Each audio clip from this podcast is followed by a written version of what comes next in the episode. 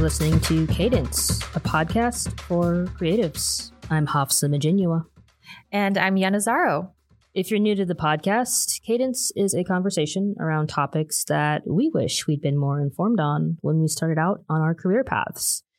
The hope is to arm you, the listener, with some takes and tips that just might be of service as you venture out on your own unique path, and also just to have a fun conversation. Yes. We want to thank Venue by 4M for providing an amazing space to collaborate and produce this podcast.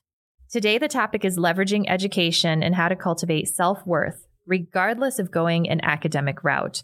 So, really, what we're examining today is whether you go to school, whether you're self taught, or whether you're taking workshops and getting certificates, as long as you continue to learn.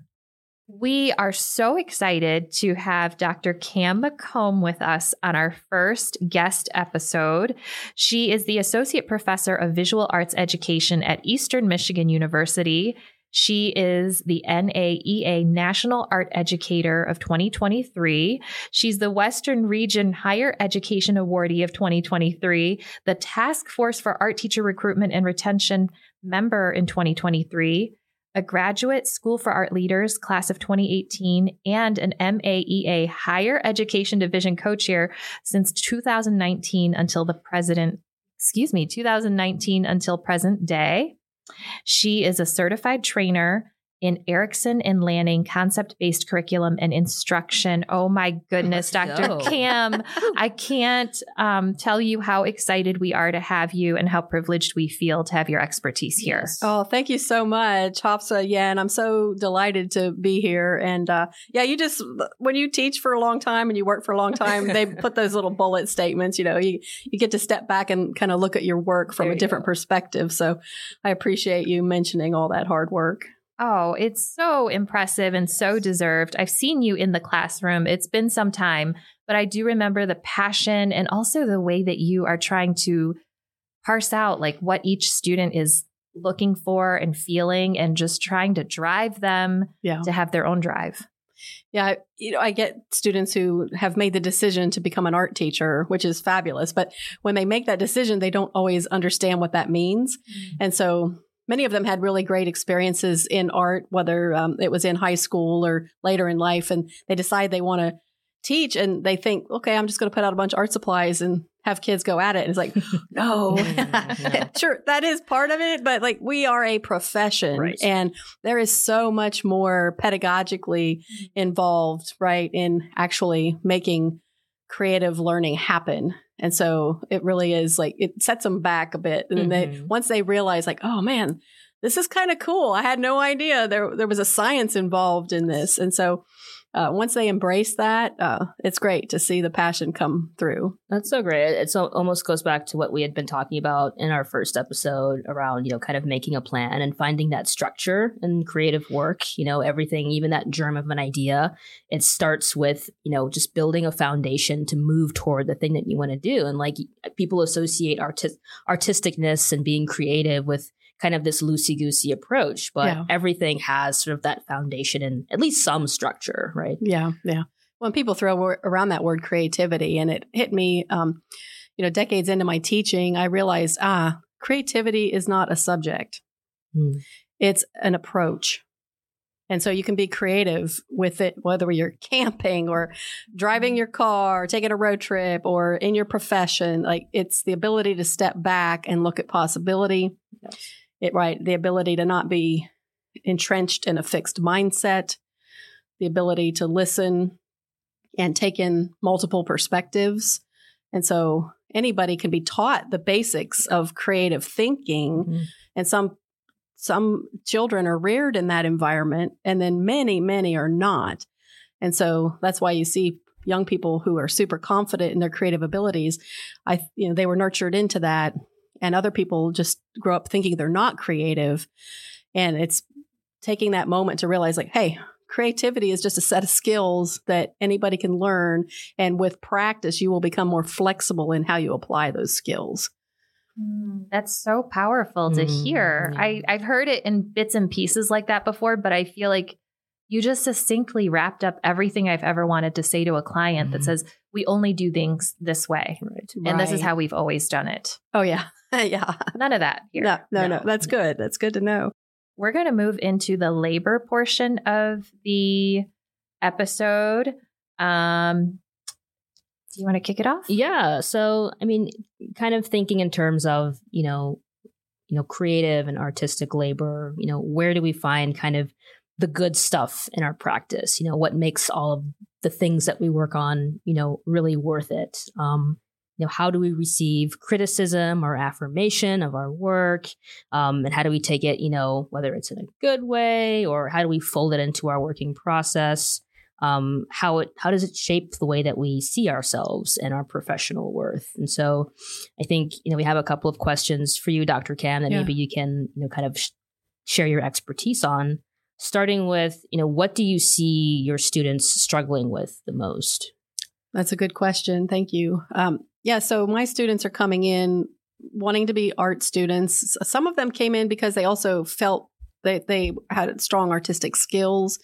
Some of them also might feel a little bit inadequate about their artistic skills. Like they look around and see people drawing better than them, painting better than them, but they know they have a passion for the arts and they want to share that. So there's that struggle. Like they're looking around being competitive, right? And you just have to say, hey, everybody's on a different path uh, in college, I also see a range of ages. So I have that student who comes right out of high school, and um, yeah, they can be super confident or really shy, just depends. Um, but they're like 20 and 19 and 20.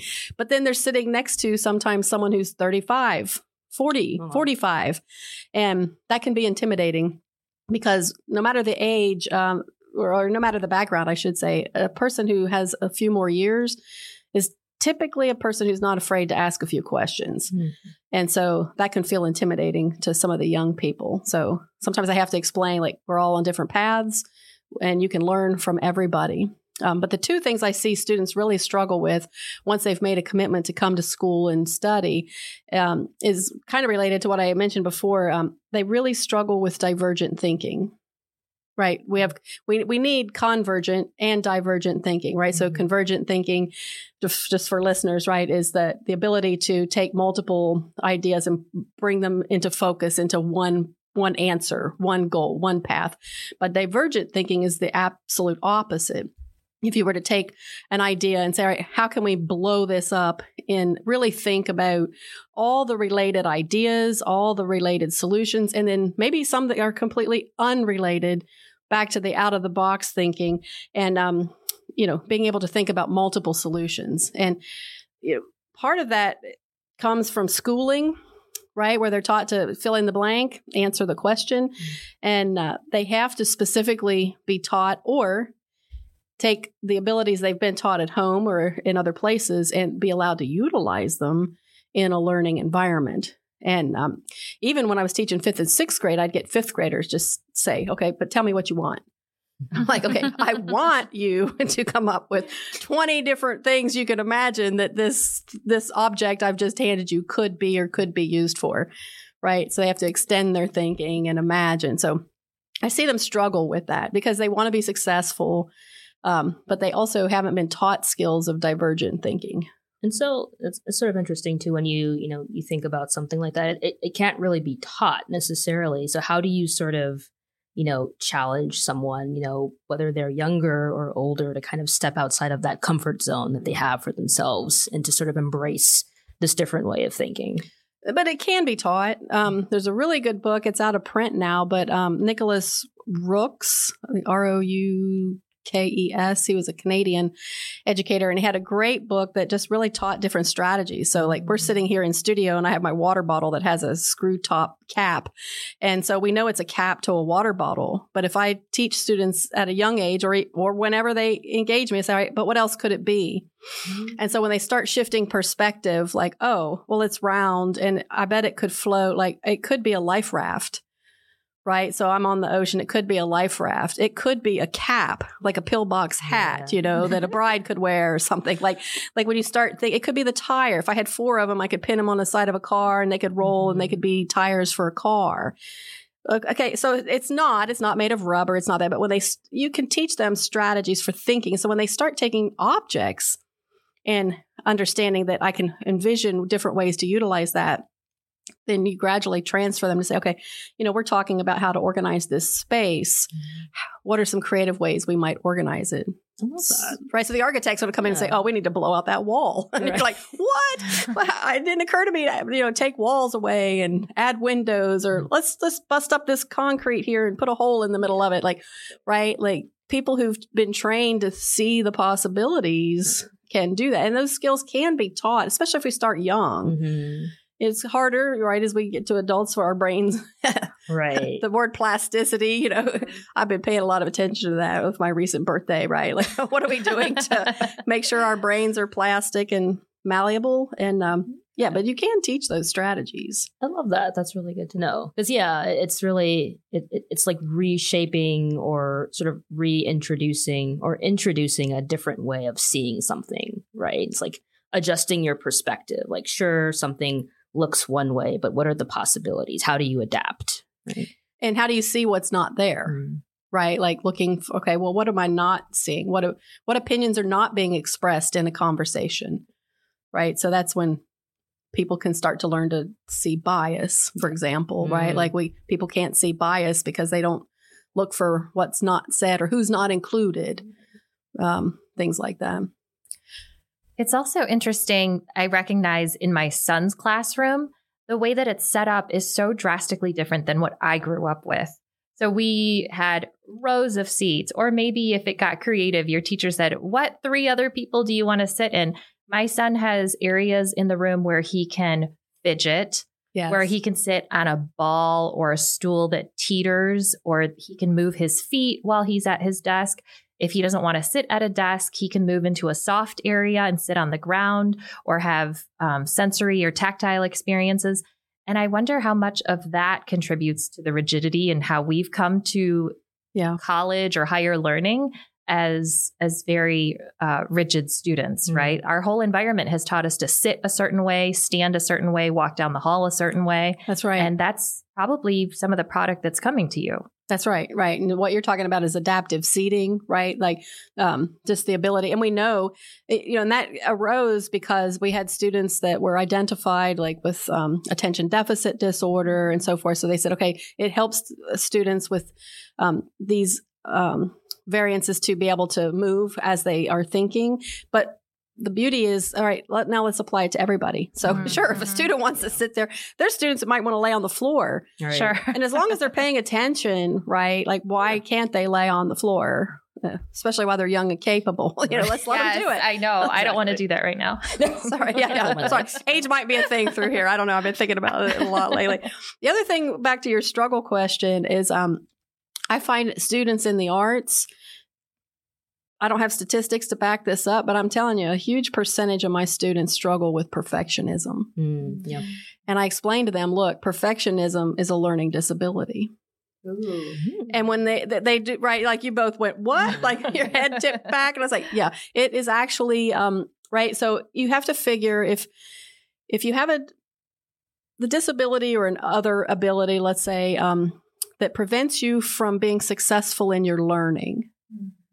And perfectionism does that, right? Because students who suffer from perfectionism don't turn work in Mm, because it's not perfect. And then they miss the deadline. Then they are racked with anxiety. Some are good and they'll come to the professor and ask for an extension. Some just ignore the fact that they didn't turn it in. Then they feel shame. mm, And because they feel shame, they don't go to class. And then they miss what's being said in class. Right. So it's this big Wow, snowball. And before you know it, you can watch a really great student just drop off the radar and eventually drop out of class, sometimes drop out of school because they're locked in this perfectionistic cycle. mm. Wow. That's a really interesting perspective. And it makes so much sense when you kind of explain it that way. Because I think even for me, you know, when I was in school, you know, being a perfectionist was sort of this weird badge of honor. It's like, you know, Right. oh, you're, you need everything to be just so, you know, but if it's actually creating friction for you as a student and during your learning experience, that's that's a problem. That's so Yeah. Well, and if we can flip it, like, because Yeah. if I walk into the room and I'm working, if the three of us are working together, I'm like, okay, you guys need to understand I'm a perfectionist.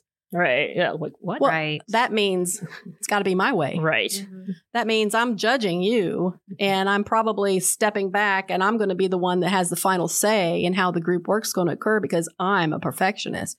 Well, that's snobby. It's elitist, It's anti-collaboration. right? I mean, it's you might as well just work on your own, which they then do. They ditch their partners, the partners feel abandoned, they go do their own work, and then they complain that they had to do all the work and yet they created the environment where that had to happen. I'm getting flashbacks. Yeah. I, who do we know that is like that? Hmm. Now, now, if you're creative, as like I know you are, I, I think we all sort of dip into this pool, right? Like we have these moments where we envision because we're good at envisioning, right? We can envision like, oh my gosh, the ultimate would be this this thing I'm imagining. Well, it's not always practical, Right. Exactly. Right. Yeah. It's not always practical. Sometimes it is. Um, I'll tell you who wrote a really great book is um, oh, the name's going to escape me. Creative Habits. Twyla Tharp talks about six reasons we fail. And one of them is like we lose our nerve, Mhm. which I think can happen in perfectionism, right? Because you can imagine, like, I can imagine it can be this great thing, but then I'm afraid to actually try for that, Mm, right? Yes. Yeah. Yes. I definitely guilty here. same. Mhm. Absolute same. Well, I know when I was working on my track. dissertation, I had students, I was getting them to document their ability to think like artists.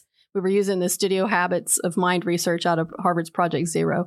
And so I'm having them document. And I thought in my mind, I'm like, all right, um, well, where else do you think but in your mind, I guess? But I'm, so, I'm think, so I'm thinking, um, where would be the coolest place? If I want them to think like artists, where would be the coolest place to have their work on display? And I was like, oh, well, the museum. So I reached out to the local museum. At the time, I was living in Columbus, so I reached out to the director, um, Cindy Foley, and was like, "Hey, you know, I'm doing this work. I'd love to display my students' work in the museum." They're like, "Oh my gosh, we're all about that." Oh. And so we had the work. We had an exhibition at the museum. They made digital videos to um, sort of document their thinking, and we played the videos in the auditorium. Like I, Wow. it was a moment where I didn't lose my nerve. Mhm. And I was just like, what the heck? I'm already not showing there. Hmm. Let's just ask, right? And and because I asked, it opened up, What could it hurt? right? But I think right, so it's easy to lose your nerve and not follow through. Hmm. So that would be something that I think people who struggle, like you just have to set that aside and say, hey, all they can do is say no, and you already don't have it. So it's not like you're losing anything in that process. That's a great sample example for people. I'm glad you shared that story. Yeah. A nerve, creative nerve, nerve. too. It's almost Well- like you don't know if it's something isn't going to work unless you just try it, right? You have to at least try it because if you didn't try it, you didn't try it. You'll never know. That's right. That's right. Well, and I think the um, social media uh, contributes to this perfectionism, right? We've seen research in that that people are just putting their best selves out into the world through their social media and Instagram. Like you don't put mm. your failures on Instagram necessarily. It's all curated. Yeah, so everybody thinks that everybody else's life is perfect, and so that contributes to that. And then also, I think we have times we get trapped in this prescriptive curriculum. Once again, that we need to break free from, where students they don't need to have total choice, but they at least need to have some agency mm.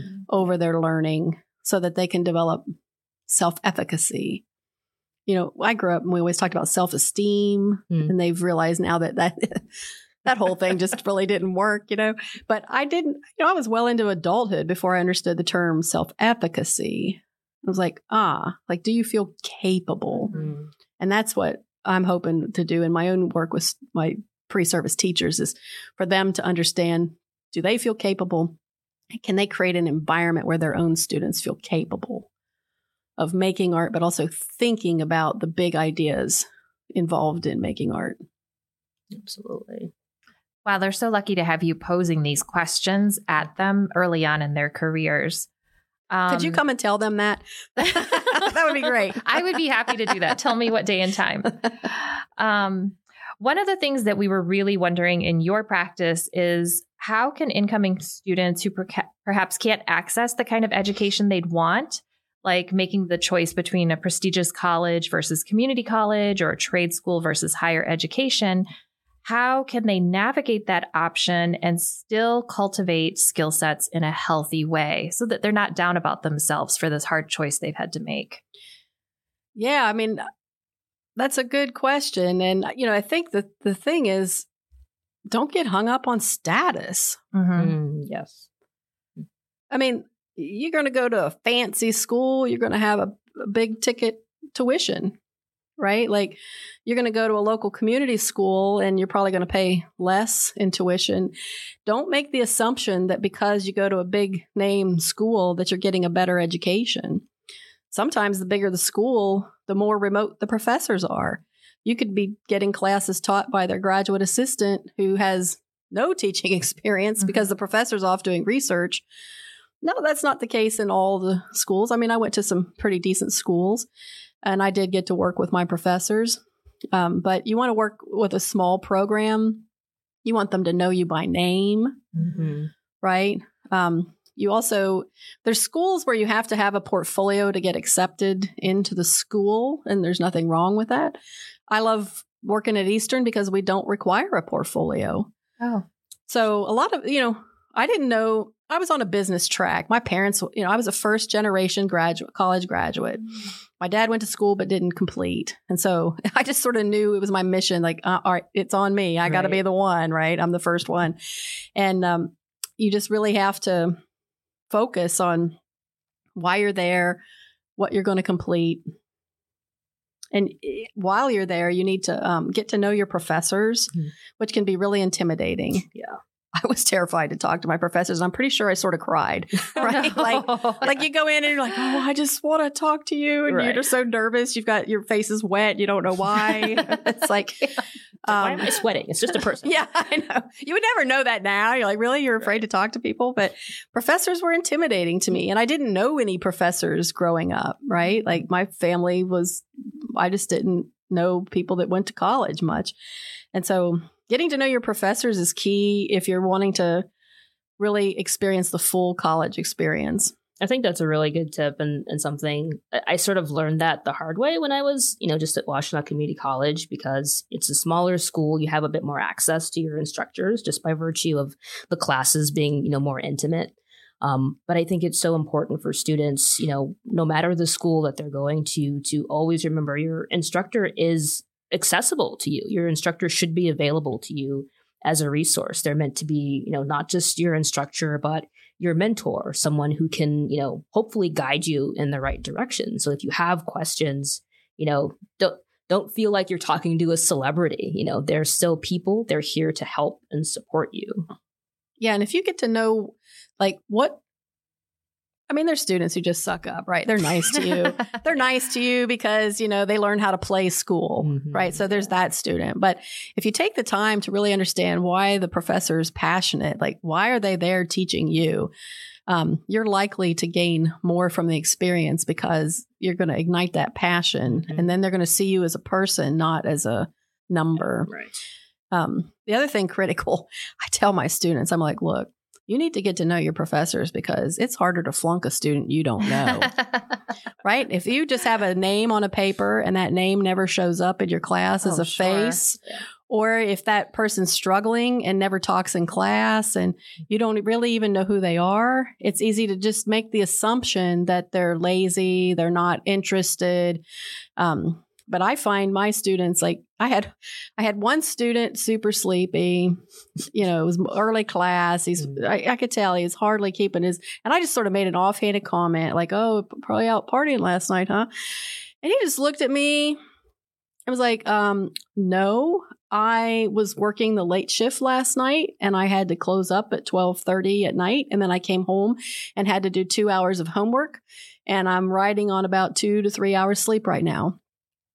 Mm. And I said, I am really sorry.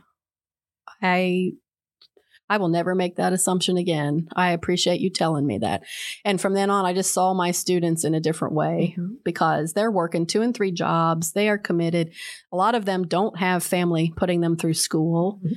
but they are committed to doing it themselves. And I just so respect the work that they're doing.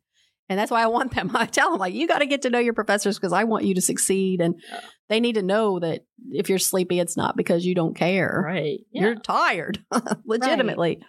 That's such a great reminder, though, that students really need to communicate to their professors. Yes. What do I need? Where am I coming from? Don't assume that every college or higher learning setting is going to be the same Right. and to give and also to give you the benefit of the doubt, right? Like if he had Mhm. come to you and said that, you would have had so much empathy for his situation. oh, absolutely. Yeah. And they just need to let go of expectations and realize they can learn from anybody. Absolutely. Yes. So kind of pivoting a little bit, you know, thinking about the field of, you know, arts and art education right now. Yeah. What do you feel is the most hopeful? What can we kind of look forward to? What's exciting? Yeah, well, okay. The most exciting is there are jobs. Yes. Yes. Right? Like, first of all, there have been jobs prior to the pandemic. Mhm. Uh, there's been this fallacy out there for decades like, oh, well, you can't get jobs in the arts because when districts need to pass a levy, they threaten to take away the arts. So people think they acted on that threat. But when you actually go and look at districts, very few actually took action Mm. the threat worked and they passed their levy. It, every now and then you'll find a district where that didn't happen. But now with the national, it's not just a teacher shortage, it's a national education shortage. There's a shortage of bus drivers, Mm. administrators, secretaries, school aides, everybody that touches the field of education. Um, we have shortages right now. And we have massive shortages in teachers. Mhm. And so I, I've never seen it. with- They're, they're recruiting my student teachers. They haven't even finished student teaching and they're trying to hire them for jobs before Oh. they've even completed their full education, which is great. So, you know, they need to, to be aware of that.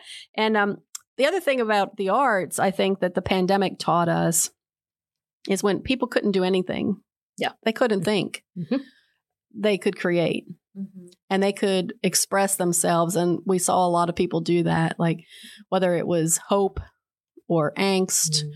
or sorrow. We had the tragedy of the George Floyd killing during that time, and we saw how people responded Mhm. visually. Yeah. I mean, they turned out in mass and were painting murals and Mhm. signs, and and that made a cultural impact, right? So, being able, like, when when when in human history have we been able to say, "Wow, we now see the power of the visual Right. and how it can impact us"? So, that to me, seeing that cultural shift is great. It's Not the circumstances, but the fact that it made an impact, uh, I think, is a, a good sign for the profession of art education.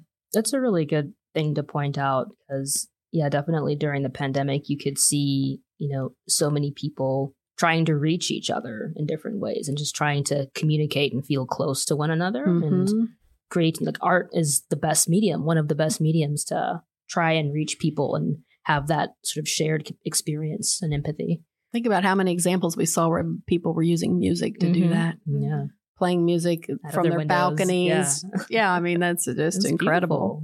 So we love to talk about what is the light at the end of the tunnel. Yes. What where do we get the payoff?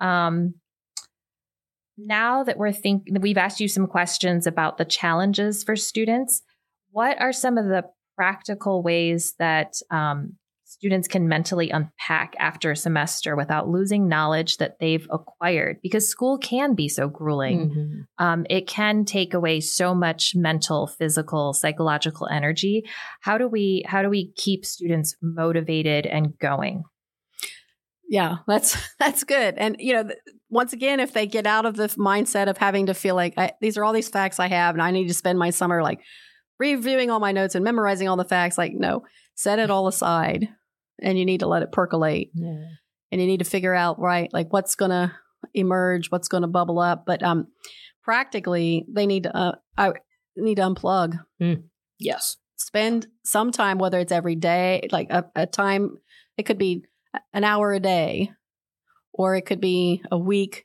where you unplug from digital devices. god yes Yeah. There's a really good book called Stolen Focus that talks about the fact that this is like, this is our focus is being taken away from us and it's not even our fault. It, it's conglomerates. It's right. Like we know they're using a log logarithms to market to us. Mhm. They are intentionally trying to distract us from our lives.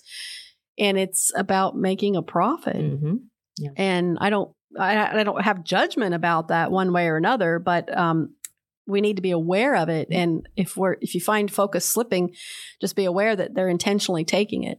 And so the only way to really separate is to stop. So I, I tell my students, like, I don't check my email after eight o'clock at night. Um, because if I do, I, I am not going to be able to sleep because there's going to be something that sets me off and I'm not going to be able to drift off. So, but having time in the summer where, you know, you can just get away. Once again, if you can't do it, you know, because you have family, you have children, you're not going to be able to do that. Well, can you take an hour Mm-hmm. and just make an alternate plan? I mean, I call it um, just return to the source of your inspiration. Mm, yes. Now, for me, that's spending time in nature. If I can go on a hike, uh, my backyard, I, I love I love to garden uh, with flowers, and so I spend like the month of May digging in the dirt. And like the minute it comes, like I can't do enough work. Like I am digging. I will dig and plant for like eight hours and think, oh, there's a gap, and I I'll run and get more plants, and I've got to put it in there. Like I just immerse myself in my garden. And then I spend the rest of the summer, I step out there and I see the fruits of my labor. Mhm. I can watch the plants grow. I watch the, the shifting of the color throughout the garden. It's be so rewarding. It's, it's lovely. Yeah, it's lovely. And then I also, my family grew up in West Virginia and I'll take road trips. And uh, I was born in Charleston, West Virginia. So I'll like make a trek and visit my uncle and just being in those mountains. Oh gosh, yeah. John Denver had it right. I Oh, mean, yeah. it is almost heaven, right? When you get there. And uh, it's just, I get there and I just sort of center myself. I'm remind, you know, all those lessons. I don't even have to think of every single thing my parents taught me about how to live my life. Just being in those mountains and breathing that air brings it all right back to me. And so then when I drive out of that environment, then I'm like, I'm just Mm. sort of centered again. So I would, you know, have your listeners consider what is it that makes them feel that way. It, it could be a, a worship. Mhm. It could be a community of friends. Mhm. It could be a place. And it could be solitude.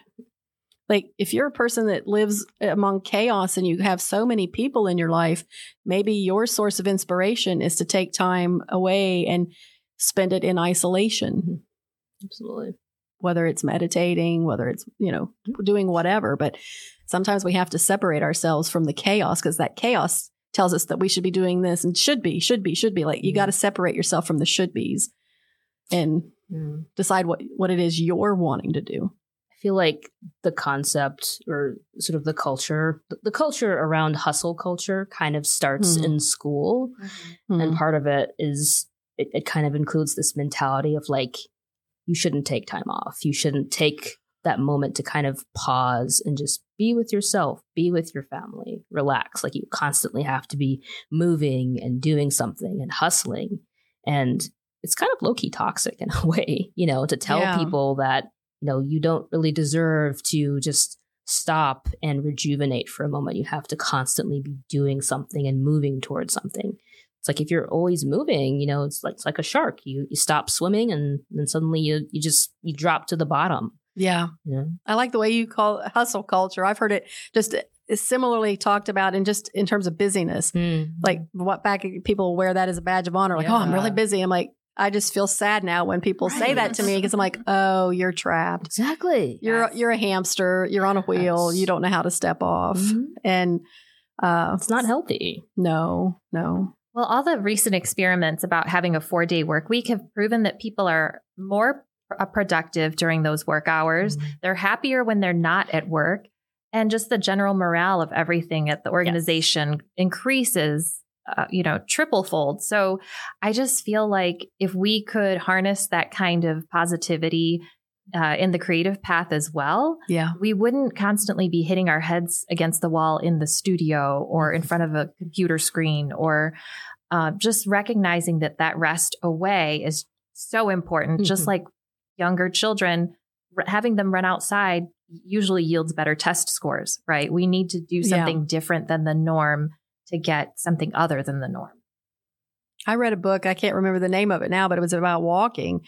And the gentleman's out of Ireland and, and did research. And, and if you just have your students um, take a walk around the classroom and then sit back down, they will perform better at divergent thinking exercises. Ah. So obviously, if you could take them outside in nature, that would be even better. But if you can just stand them up and have them walk around the room and then sit back down and then say, all right, now that I gave you this prompt, walk around, sit back down. Now let's think about options.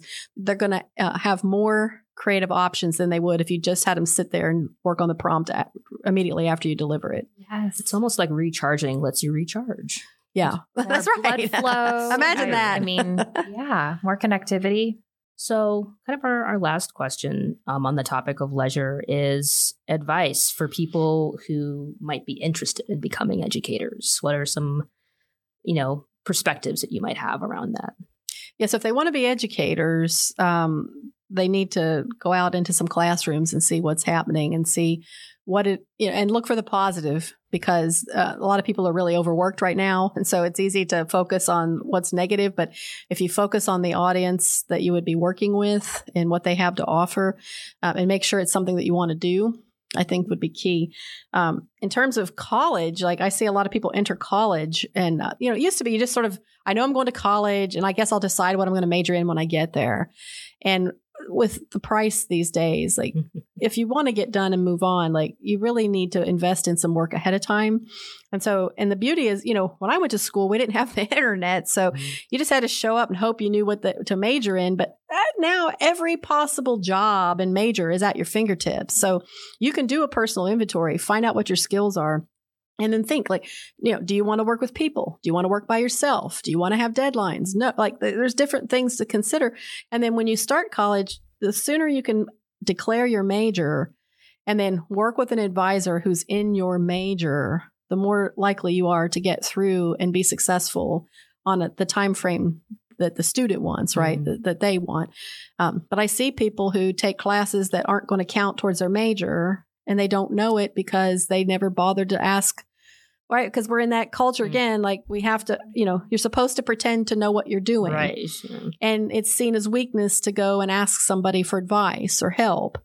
And yet, that you know, if you take one class, that's hundreds of dollars. Exactly. Yeah. You know, so in mine, if they're going to be an art educator, like they can't take a class for non-majors. Right. Watercolor for non-majors doesn't count. Mhm. So, like, oh, you have to take classes. You are a major. You know, Right. Research. Do the Yes. research. that's right. So that would be the. um And then there's some classes that you get like double duty. Like Mm. they'll count for two areas. Oh, Oh, I cool. didn't know that. Yeah. So, like, you need a gen ed, but then you also need this required class in art education. Oh, guess what? They both count for the same thing. And so, you know, if you don't know that and you take some other class, you might end up paying for two classes when you could have just paid for one and knocked Mhm. out that requirement. Oh, Every everybody's major has something like that. And so once again, your advisors know what those little Right. tricks are. And so that's important to but then, you know, just persevere. And the other thing is be willing to stand up. If you're paying for your education yourself, then obviously everything's your decision. But Mhm. if you have family helping you pay for your education, I advise just have the tough conversation Mm. early. Like, um, you know, if you don't want to be a dentist, just tell them right up front. Like, I would rather go dance. Yes. I would really Mhm. rather be painting. Yes. I don't want to be an attorney. Mhm. I would really, um, I understand having a business degree makes sense. And, and maybe if you're going to be an artist, having a business degree would be helpful, but eh, maybe having a few painting and drawing classes is Right. going to help you more. And you could always take a seminar in business to help you. Mhm. But, um, I see too many freshmen come out and they're majoring in what their parents' Mhm. hopes and dreams are. And then they almost, I wonder sometimes if they don't start to fail, right? It's passive resistance. Right. Oh, yeah, I've tried that, mom and dad, but you know, I'm not successful at it. So why don't I come over here and do this other thing? Meanwhile, you're a year behind, you're in debt. Or, Right. And you could just have the hard conversation. And parents, I would encourage parents listening to Gosh, like yeah. really look at your child and they're going to be like that notion that you can't be successful and you can't support yourself in the arts. Mhm. That's an old It's paradigm. outdated, yeah. Mhm. It's not true anymore. I mean, starving ma- artist. yeah. No. No. And with something like eh, people have differing opinions about Etsy, for example, but Etsy is a site that allows anybody, Mhm. anybody can just start a site and start selling their work Mhm. today. And I'm not a, you know, I'm not paid to advertise for them, but I just see people making their Right. lives happen. That'd be one way to get a quick start, and then branch that out into something more substantial. Mhm. I know um, plenty of designers that are on Creative Market. Mhm. I mean, selling their brush sets and Yes, making uh, six, sometimes I've heard seven figures on Yep. there. And that's Wow. largely passive income. Mhm. So, really, Wow. anything is possible now with the internet. yeah. Yeah. So you really can. There's platforms that allow you to just make your own space Mhm. and uh, you can make a living doing this. So parents who worry that their children can't support themselves, I think um, I would challenge that perspective. the d- the digital economy has changed so much of the way that people work and that we're able to make money that I think it's it's definitely made you know the arts a much more viable you know career option for people than it may have been you know however many years ago because yeah you literally can just create an account somewhere start selling your your texture packs you could be designing websites a lot of this work can be done remotely so it's Yeah. it's a complete game changer wow, there's beautiful website templates. Mhm. Like you want your own website, like bam. Mhm. You don't have to pay a fee, but they're beautiful, you know. Yeah. Uh, Dr. Cam, did you by chance have time to come up with a tactic that you would give away, like a practical to do? Oh, that's a good question. And if you didn't, it's completely fine because Hafsah and I always have a list of them Yes. to share. Well, I will tell you, um, if they're not exactly mine, but you know, I uh, recently have been um, recording my own podcast, uh, engaging process where art education and art making meet, and it's a small series right now. I interviewed six artists that I work with at the university, and I asked them about their practices, and I end that session um, with tips. And consistently, as I listen to them and I watch and I look at their practice, they I ask them to give me photographs of their studios. Um, they're just doing it. Mhm. I know that Nike Just said just do it, right? But and not to promote them, but um, you do just have to Yeah. carve out a little bit every day.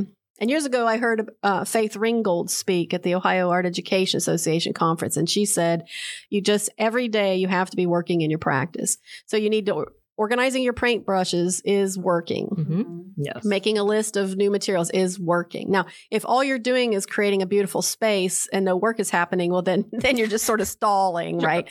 But um like I recently started making a space. I listened to them and I was so inspired. So I was like, I want to be printmaking. So I started working in my, I just started transitioning an into my family room because it has great lighting and putting a table where I can do some printmaking. Yes. And I spent, I've worked two sessions there now. And is there something in there that I want to frame?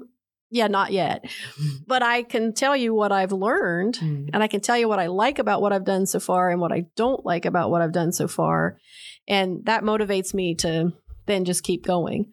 And of course, for me, it's nice because as I do that, I'm modeling how to document practices for my art educators so I can share with them my successes and failures. But then I also want a creative, generative life. I'm not interested in selling my work. Mm. I just want to make work I feel connected to and proud of. And so doing it is the key. Building a community is the key. And realizing you don't need fancy. hmm Right. Yeah. You do not need a fancy space. Exactly. Like I've seen people paint in make a studio that is like three feet by five feet. It's Oh, basically yes. the size of Yeah. a table, but they sit down and they do that work. Yeah. And then realizing that when you make something, like you're not making a painting, you're making brushstrokes. Yes. Mhm. Exactly. Right. I wrote a dissertation, but you know what? I didn't.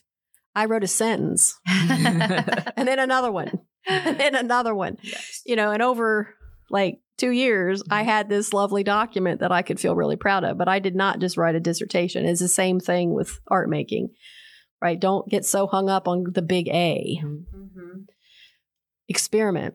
That's what the School of Art Leaders taught me. We read a really good book and it focused on experimentation. If you can pro- focus on what you're doing as an experiment, don't worry about calling it art. Mhm. Then, as you look at your collection of experiences, maybe there is something in there. Mhm. Wow. I love that. That's really potent. Just do it. that was a wonderful tactical piece. I don't know if we need to read I don't the think other so. one. No. I mean, basically, these are other versions of that. So yes, yes. So, do we want to hop right into homework assignments? let's hop into it. Let's do it. Okay. Yeah. Um, well, the first one that we're going to suggest is what is something that you can learn in the next seven days that will enhance your creative life? Even if it's just getting really good at one function in an Adobe program, or you've forever wanted to learn how to crochet. And today's the day that you're finally going to go onto YouTube and look for how to crochet for beginners. So do that. You're going to do it. Just do it. Don't Just worry do about it. it. That's great advice. So, whether you're a list maker or a procrastinator, try to create a to do list that only has three items on it daily for one week. It should be approachable, fairly urgent, and you should feel good when you get the three things done. Could be anything. I like that. I should do that. Do it, great. Hafsah. I I feel myself making lists already. Exactly. yeah. It all come. I think it all comes back to making lists. I know. What if you're not a list maker? We're you're telling everybody to make No. lists, but I think that's okay. It's okay. Just Give try it. it. A shot. Try it. Just do it. It doesn't hurt. Exactly. And there's apps for that. There are. Yes. There's so many apps. Yes. So if you do like your Mhm. digital, you know, Google Keep is a really has a really good I use that. check. I like that has the check boxes. I feel Yes. satisfaction, and then it Completion. And then marks it, crosses off. it off. Right? I Oh, love that. so it feels good. really satisfying. Very much so. Can I just say thank you? I just really appreciate the fact that you've um, acknowledged the work uh, that's happening in art education, and I really appreciate you taking the time to have me in studio to um, talk to your audience, your listeners. Uh, it's meant a lot to me, and I really appreciate it. Thank you, Hafsah and Yen. I appreciate it. Oh Oh, my gosh. Well, we appreciate you. Thank you for taking the time to come and chat with us. This has been a fantastic conversation, and I'm confident our listeners are going to get a lot out of hearing this. I certainly have. No, this has been great. thank you, Dr. Cam. And just the enthusiasm and um, the expertise behind what you say. Everything feels like it's so commonsensical, but we forget, right? We forget Yeah. to pause and say, how should we have done this? How should we have learned this? How can we unlearn the bad habits that we're doing and just offer ourselves some grace? Love that. Yeah, thank you. Fantastic. On the next episode, we're going to have creative director and brand strategist Pete Baker joining a conversation around building your own brand. Um, I think this will be a really interesting topic for all of us out here who are just trying to establish ourselves as creative and artistic professionals, find work, and win not just clients, but really good working relationships. If you like this podcast, be sure to heart, like, and subscribe to Cadence wherever you listen to podcasts. Follow us on Instagram at, at Cadence Podcast, or check out our episodes and more at thecadencepod.com. We are proudly based in Ypsilanti, Michigan, recording from the podcast studio at Venue by 4M in Ann Arbor, Michigan. And we hope that wherever you're creating from in the world, you are marching to your own cadence. Thanks for listening. Bye.